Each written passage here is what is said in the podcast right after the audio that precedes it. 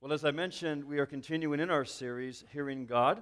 And uh, last week we looked at a very practical way that we can actually begin to learn to discern the voice of God uh, so that we can walk with Him as the scripture says that we are too. And we talked about journaling or two way journaling last week. And journaling, of course, is simply just learning to record on paper those things that the Lord is speaking to you, whether it's through time you spend reading His written word, uh, whether it's in times of what we call listening prayer, or maybe in those spontaneous moments where the Holy Spirit is prompting you or just dropping things in your heart through the course of the day. And given the fact that we so quickly forget what we don't write down, really the chief benefit of journaling is to help us to remember what it is God is speaking to us, but just as importantly, it helps us to track what it is the Lord is saying to us or how He wants to lead us, especially in those seasons we all go through where there may be pain or there may be uh, just, uh, you know, uh, struggles or, um, or times of hardship or uncertainty. When we learn to journal, quiet our heart, and record what God has shown us, we have a track record we can look back on and be encouraged. So, remembering and reflecting on God's involvement in my life is actually what generates gratitude. You see, it, ingratitude in a person's heart, especially believers, is the product simply of forgetting. It's not taking time to record, to remember, to worship God for all the good things we enjoy. We tend to forget, sometimes like children do, and when difficulties come, we say, Well, God, where are you? And He says, If you'd only remember, I've always been with you. If you start writing this down, it can be such an encouragement. And so that's one of the benefits of journaling, is that it generates gratitude. And as we said in the newsletter, gratitude, of course, turns what we have into enough. Gratitude creates happiness in our, in our hearts, joy and contentment. Now, Jesus said that my sheep, they listen to my voice. I know them and they follow me. They listen to my voice. I know them and they follow me. And I believe what Jesus is saying is that a follower of him of his is not just someone who believes the right things about him. A follower of Jesus Christ is somebody he knows because they have relationship. There's been communication there. And Jesus says that person is the person who also knows me. And they listen to me, and the way they show they're listening to me is by following up on what it is I'm saying to them, walking in what I'm showing them. And so this Thanksgiving morning, as we prepare for the Lord's table in a few moments, I want to mention another means by which the Lord helps us to better hear his voice. And it ties into thanksgiving, it ties into gratitude, and is simply it is the discipline of self examination. Will you say that word with me? Self examination. To the believers in Corinth, Paul wrote these words Examine yourselves. Another translation says, Look closely to see whether you are in the faith. Test yourselves. Or do you not realize this about yourselves? That Jesus Christ is in you? Think about that for a moment. Paul asks, Do you not realize this about yourself? That Jesus Christ is in you. And if you really understand that, then maybe ought your life be a bit different than maybe what it has slipped into. He says, unless indeed you fail to meet the test. I really believe that nothing should be more important to us as Christians than the certainty that we are in right relationship with Jesus Christ.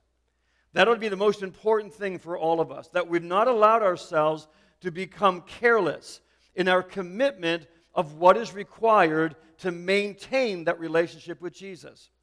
To grow in that relationship with Jesus, we have to remind ourselves from time to time the commitment that it takes to actually live in an abundant relationship, a joyful relationship, right? Just like a marriage relationship or any important relationship.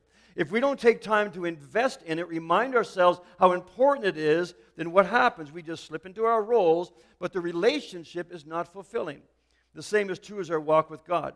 The writer of Hebrews said in chapter 2 we must pay even closer attention to what it is we first learned. Why?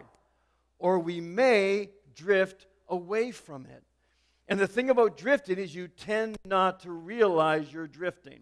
Kind of like in a boat, just you know, you nod off, and before you know it, you're a couple miles downriver. The same thing happens in our spirit. So he says we're expected to take this warning seriously so we don't neglect actually developing our relationship with God.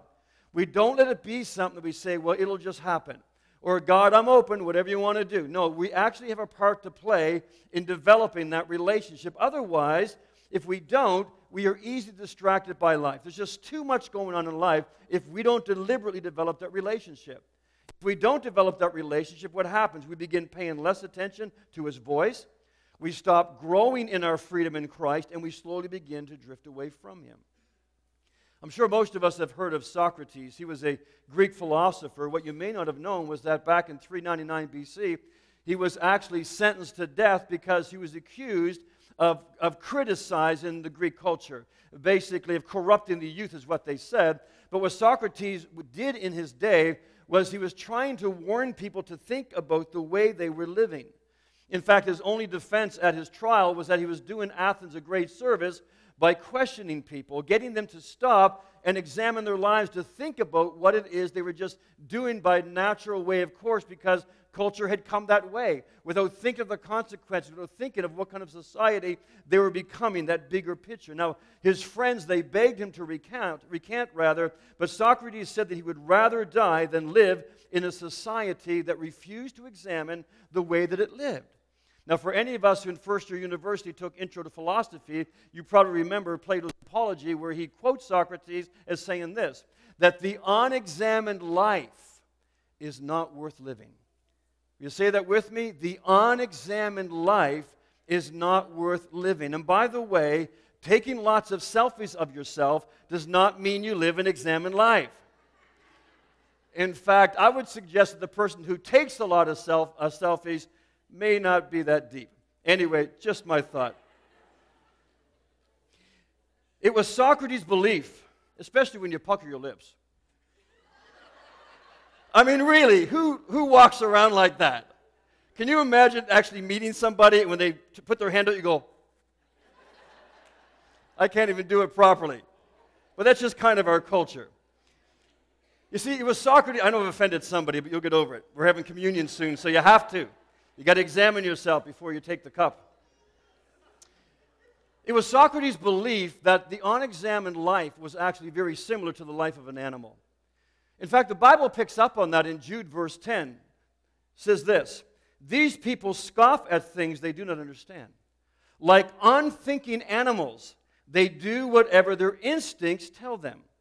And so they bring about their own destruction very apt for Socrates' day, and of course, it describes our day quite well. The unexamined life is similar to an animal in that it consists essentially of eating and sleeping and breeding. And that really describes a lot of the priorities in our culture today. It's very much about satisfying the flesh, about eating, drinking, basically pleasure uh, basically, uh, we even go a step farther than that in many of our cases of just kind of a mindless self entertainment. Sex is very prominent in our culture, of course, and so we're not that far away from what Jude was speaking about. But ultimately, the unexamined life, what Socrates says, is not worth living because if the life is unexamined, then over time it really carries no value to the person who's living it. They're just living. They're just existing. They're going through the motions. They're going through the grind. They're going through whatever society says you fill your life with, but they don't really understand or recognize how important their life is. They don't understand how much potential they have. They don't understand how useful they are, how meaningful their life is, how valuable their life is. And you see, if we are living without recognizing how valuable we are, then the question begs to be asked are we really ever living? Does our life really mean anything to us?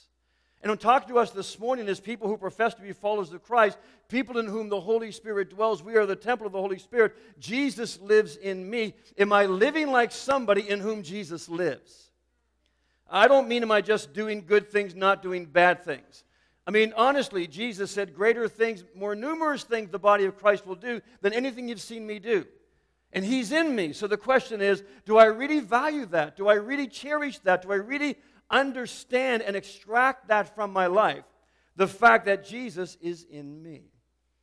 You know, when a company creates a new product, it goes through a rigorous process of design and, and testing and refinement and, and focus groups. I've been in a couple of focus groups over the years. And then finally, when they think everything is right, it comes to market. And the point is that if, if a company goes through such a rigorous, thorough examination process just for a product that's on the market for a short time and then in a yard sale, maybe a year later, then should not we as human beings, at the very least, have a process in our life by which we are examining whether or not we are living to the potential of what we've been made for, of what has been invested in us? You see, when you examine the way you are living, your life becomes more valuable because you become more conscious of your life.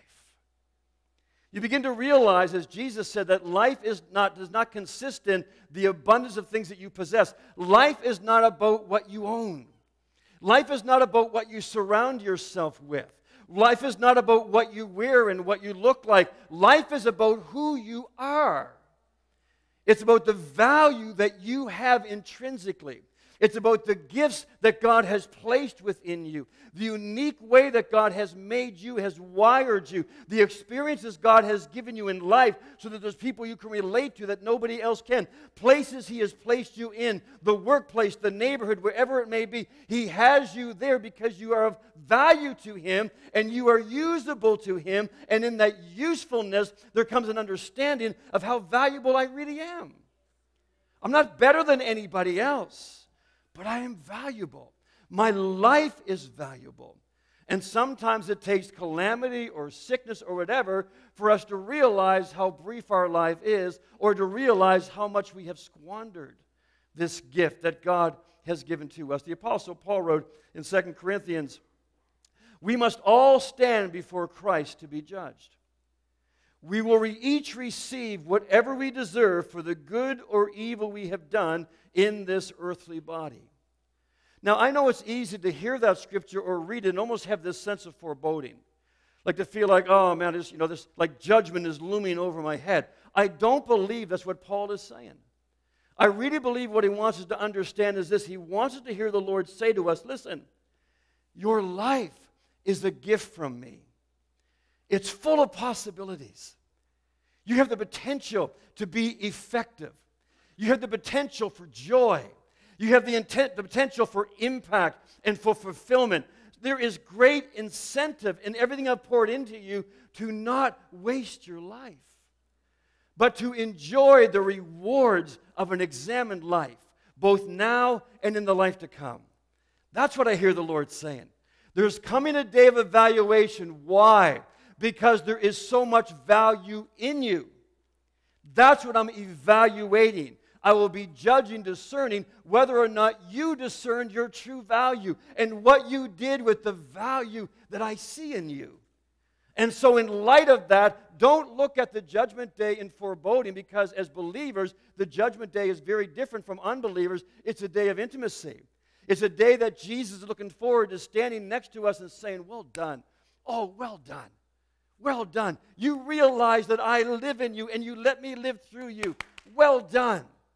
And you see, when you allow the Lord to do that, like Paul says, Oh man, I know there's so much more still to do here, but I can't wait to be with the Lord. I can't wait to that day because I know I've run the race that He's set for me, not anybody else. I've not compared myself to any of the disciples. In fact, compared to them, I feel like I'm the least of all the disciples, and yet I know that I've pleased the Lord. In relationship with Him, hearing His voice, walking with Him, obeying Him. And yet, many of us, do not live our life as we should. We just let it slip away. I mean, I'm 57 years old. I don't know what middle age is. People think it's 40, you know, or they say it's 50, or I don't know, unless you plan to live to be 100 or 120, but whatever age it may be. I mean, I've been on the earth 57 years. And my own life feels like sometimes it is just kind of gone, you know, it's just kind of slipped away. I don't know about you, but it seems like just as my pimples were clearing up, my hair started falling out. It just goes that fast. I mean, it's gone, it's over. Some of you probably look back on your many years and say, I can't believe I'm this age, and I might have five more years, ten more years. Where did my life go? Every one of us lives the unexamined life on one level or another. Anybody ever said to you, Hey, what'd you do last weekend? And all you could think of was, I don't know. that could be age. You know, uh, you know, the usual or not, not a whole lot. Or maybe you get home on some Sunday and somebody asks you what the pastor preached on. And you're honest, you say, I can't remember, but I can tell you how long he was. I can't quite remember the points. I mean, it was, hey, it was 15 minutes ago. What do you expect? The point is, we all live the unexamined life in one way or another, but we don't have to. There is a remedy. As Paul said, examine yourselves to see whether you really are in the faith. Test yourselves. Notice it didn't say examine yourself to see if you have faith or believe the right thing. No, are you in the faith? Are you in the river? Are you, are you connected in relationship to God? Test yourselves. And of course, he's talking about self examination, looking closely at your own thoughts, at your motivations, at your behaviors. He's saying, do they line up with the fact? Because he says, you can judge all this by one question or one reality Jesus is in you. That's, that's the gauge. And so, examine those things and whether or not they line up with the fact of Jesus who is in you. And then, after you've examined yourself, you follow it up by actually living out of that new perspective. But if you don't have moments, regular moments of that internal observation, then very likely you're not probably you're probably not changing a whole lot. You're probably not really realigning the areas that you should. In fact, I really believe that one of the main reasons for a lot of people that they don't want to change, they don't want self-examination rather, is because they don't want to change. Because we've been lulled into believing that if things stay the same as they are, then that's my source of security. Just don't let anything move, and that's my security. But it's a false security. So I want to ask you this question this morning. I want you to ask yourself how do you decide what you should be doing with the life God has given you? How do you decide? Who comes up with the guidelines that you follow? Who comes up with the rules that you follow, the values that you follow? Where do you get that? I don't mean just in some general way of the four or five things that I don't do or the couple good things that I do do. I'm talking about every area of your life and mine. Who makes the rules up? Who decides what is right and wrong? What you should be doing with this gift God has given you. Hebrews 4, we know it well, but I'll read it from the New Century Version. God's word is alive and working and is sharper than a double edged sword. It cuts all the way into us, where the soul and the spirit are joined to the center of our joints and bones, and it judges the thoughts, and here's a big one, and the what? The feelings in our heart. How many times has your disobedience been prefaced by the phrase, I just don't feel like? You know, the Lord is speaking to you, yeah, but I just don't feel. Or on the other side, oh, I'm really feeling. You know, we get so deceived by that.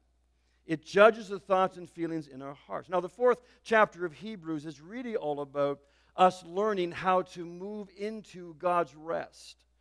God's rest to me is essentially that place of relationship with God where rather than being dictated to by the spirit of our culture, remember we talked about this spirit of, the, of this world, cosmos, that system that is organized by Satan, that is headed by Satan rather, and leaves God out? That culture, that pressure instead of being dictated to by that and distracted by that, to enter into God's rest is to come into a place of relationship with Him, of enjoyment, of abiding, of walking with Him, of talking with Him, a place where there comes clarity, a place where there comes understanding, a place where there comes a sense of confidence of who we are and what we are about and how to live life with a sense of really making impact and a difference around us, that place of God's rest.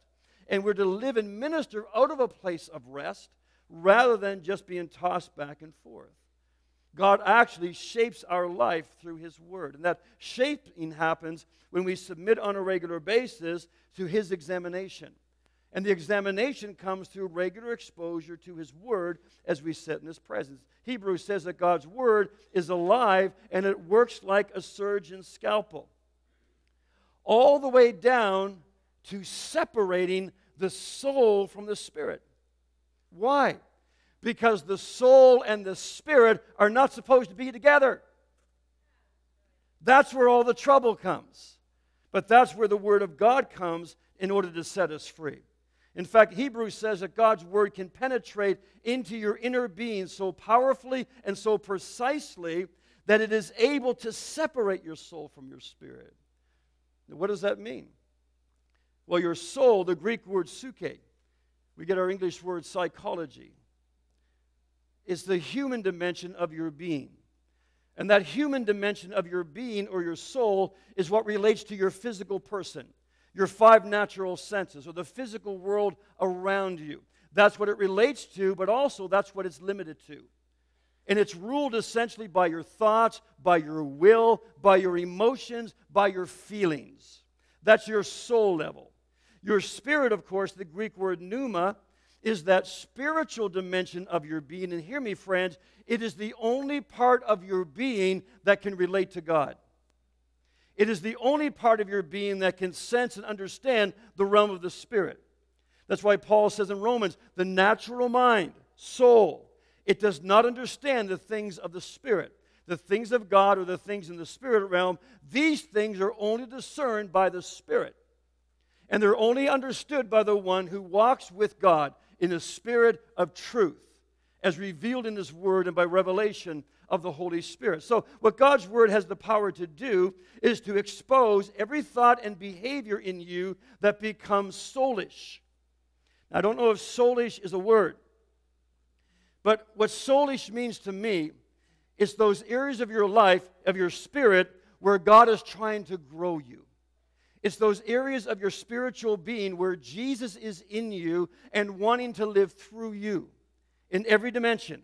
The way that you live, the way that you love, the faith that you have to step out, that you believe for the supernatural, you believe for the miraculous, that you, you can walk in the gifts of the Spirit. All that God is trying to grow in you in your spirit by Jesus truly being Jesus in you and through you, you become soulish when you allow that work God is wanting to do from the moment you are saved, when you allow that to become enmeshed by your soul, when you allow that to become enmeshed by your natural feelings and your natural understanding, and you allow the physical world in which you live to dictate to you what is real or what isn't, when God says, no, no, no, no.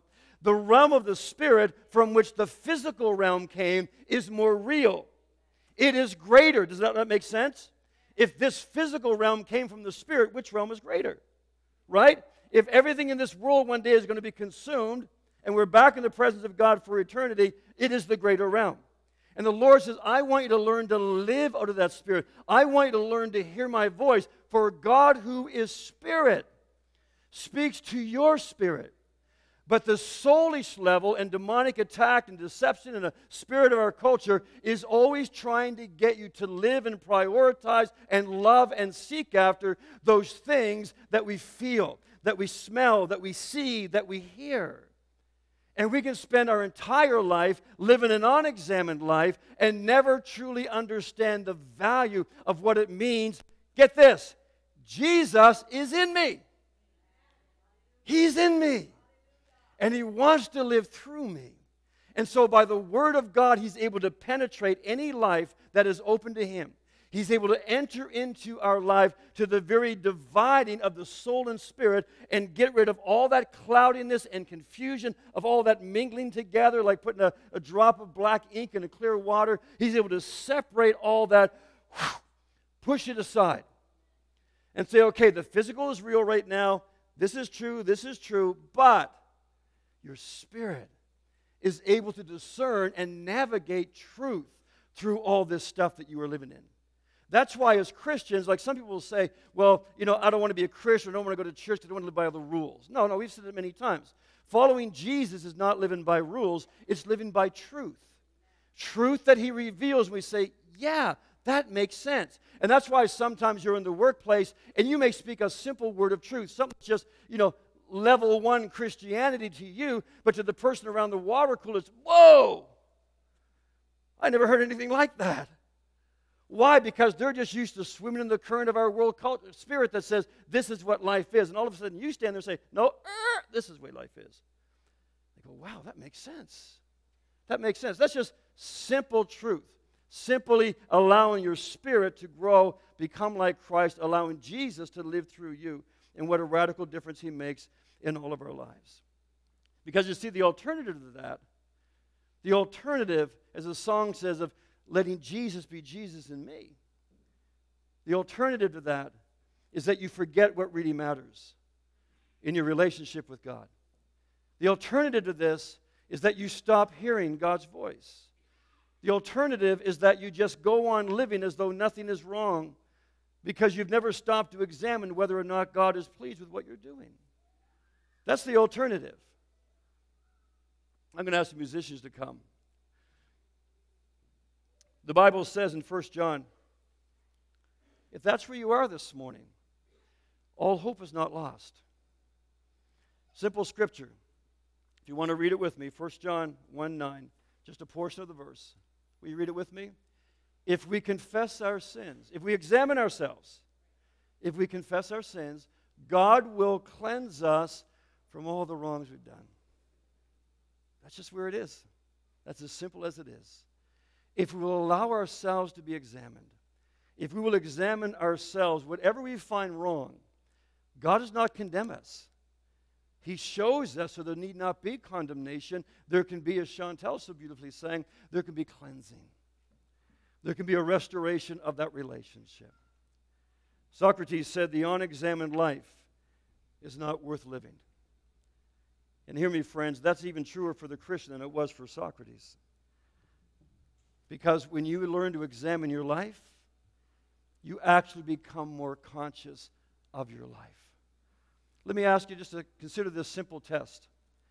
When you awaken in the morning, what's your first thought? I got to get to the office. Here's the work I got to get it done, whatever it may be, just everything pours in. Or is your first thought, okay, Lord, I'm moving in your kingdom today. Yeah, I got to go to those places, I got to do those things. But I know who I am. I'm not just the receptionist. I'm not just the manager. I'm not just the pastor. I'm not just whatever the case may be, the custodian, whatever it may be. No, no, no. No, I know who I am. As I get up this morning, Jesus, you're in me. So look out, office. I don't mean you got to be crazy. You just got to know who you are. I know who I am as I move through this day, and you know what? This may be my very last day. I don't know. But I'm going to move through this day with confidence, with dependence, with clarity, with optimism and hope and enthusiasm because I know who is in me. But you have to stop and examine yourself to really be conscious of how great your life is. David showed us how to live an examined life. I'm going to ask you to read this verse with me in just a moment. But after we read this verse, we're going to go into a time of worship and then to the Lord's table. And during this time of worship, if you don't know the song, I think they're singing a new song this morning. You can just close your eyes and listen.